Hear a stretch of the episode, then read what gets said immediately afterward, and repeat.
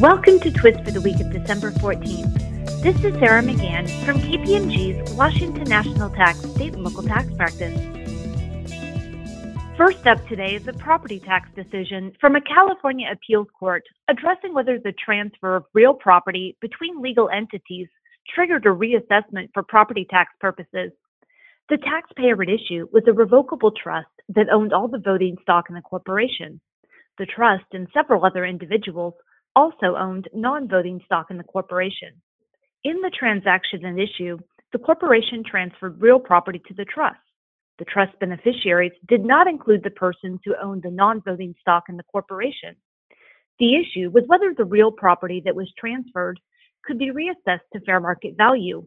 Resolution of this issue was dependent on whether the term stock, as used in the statutory exception from triggering a change in ownership, referred to only voting stock or all classes of stock.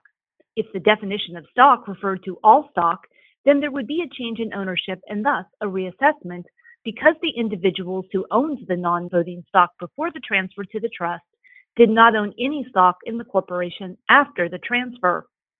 The court ultimately rejected the trust's arguments that the term stock in the statute meant only voting stock, and therefore the court concluded that the change in ownership had occurred.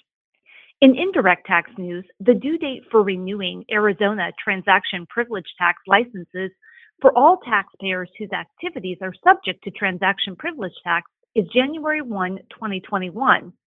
Failure to renew licenses in a timely manner may result in penalties and or late fees. In a recent memorandum of decision, the Indiana Department of State Revenue addressed whether a taxpayer was entitled to a sales tax refund on its purchases of software and payments for access to software. In the decision, the department addressed the taxability of software as a service for periods prior to July 1, 2018, when the specific exemption for remotely accessed software became effective. Under Sales Tax Information Bulletin 8 from November 2011 to December 2016, remotely accessed software was subject to sales tax regardless of whether the software constituted a service or whether the software user had an ownership interest in the software. From December 2016 forward, the bulletin was updated to provide that remotely accessed software may be subject to sales tax if the circumstances specifically point to a degree of constructive ownership of the software. The revised bulletin listed a number of factors to consider when determining whether constructive ownership was transferred to the user. Finally, in New York, a taxpayer's permanent charges for renting doghouse space to dog owners were subject to sales and use tax as sales of taxable storage services.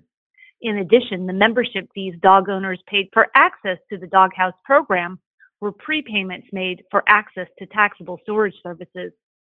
Thank you for listening to Twist and stay well.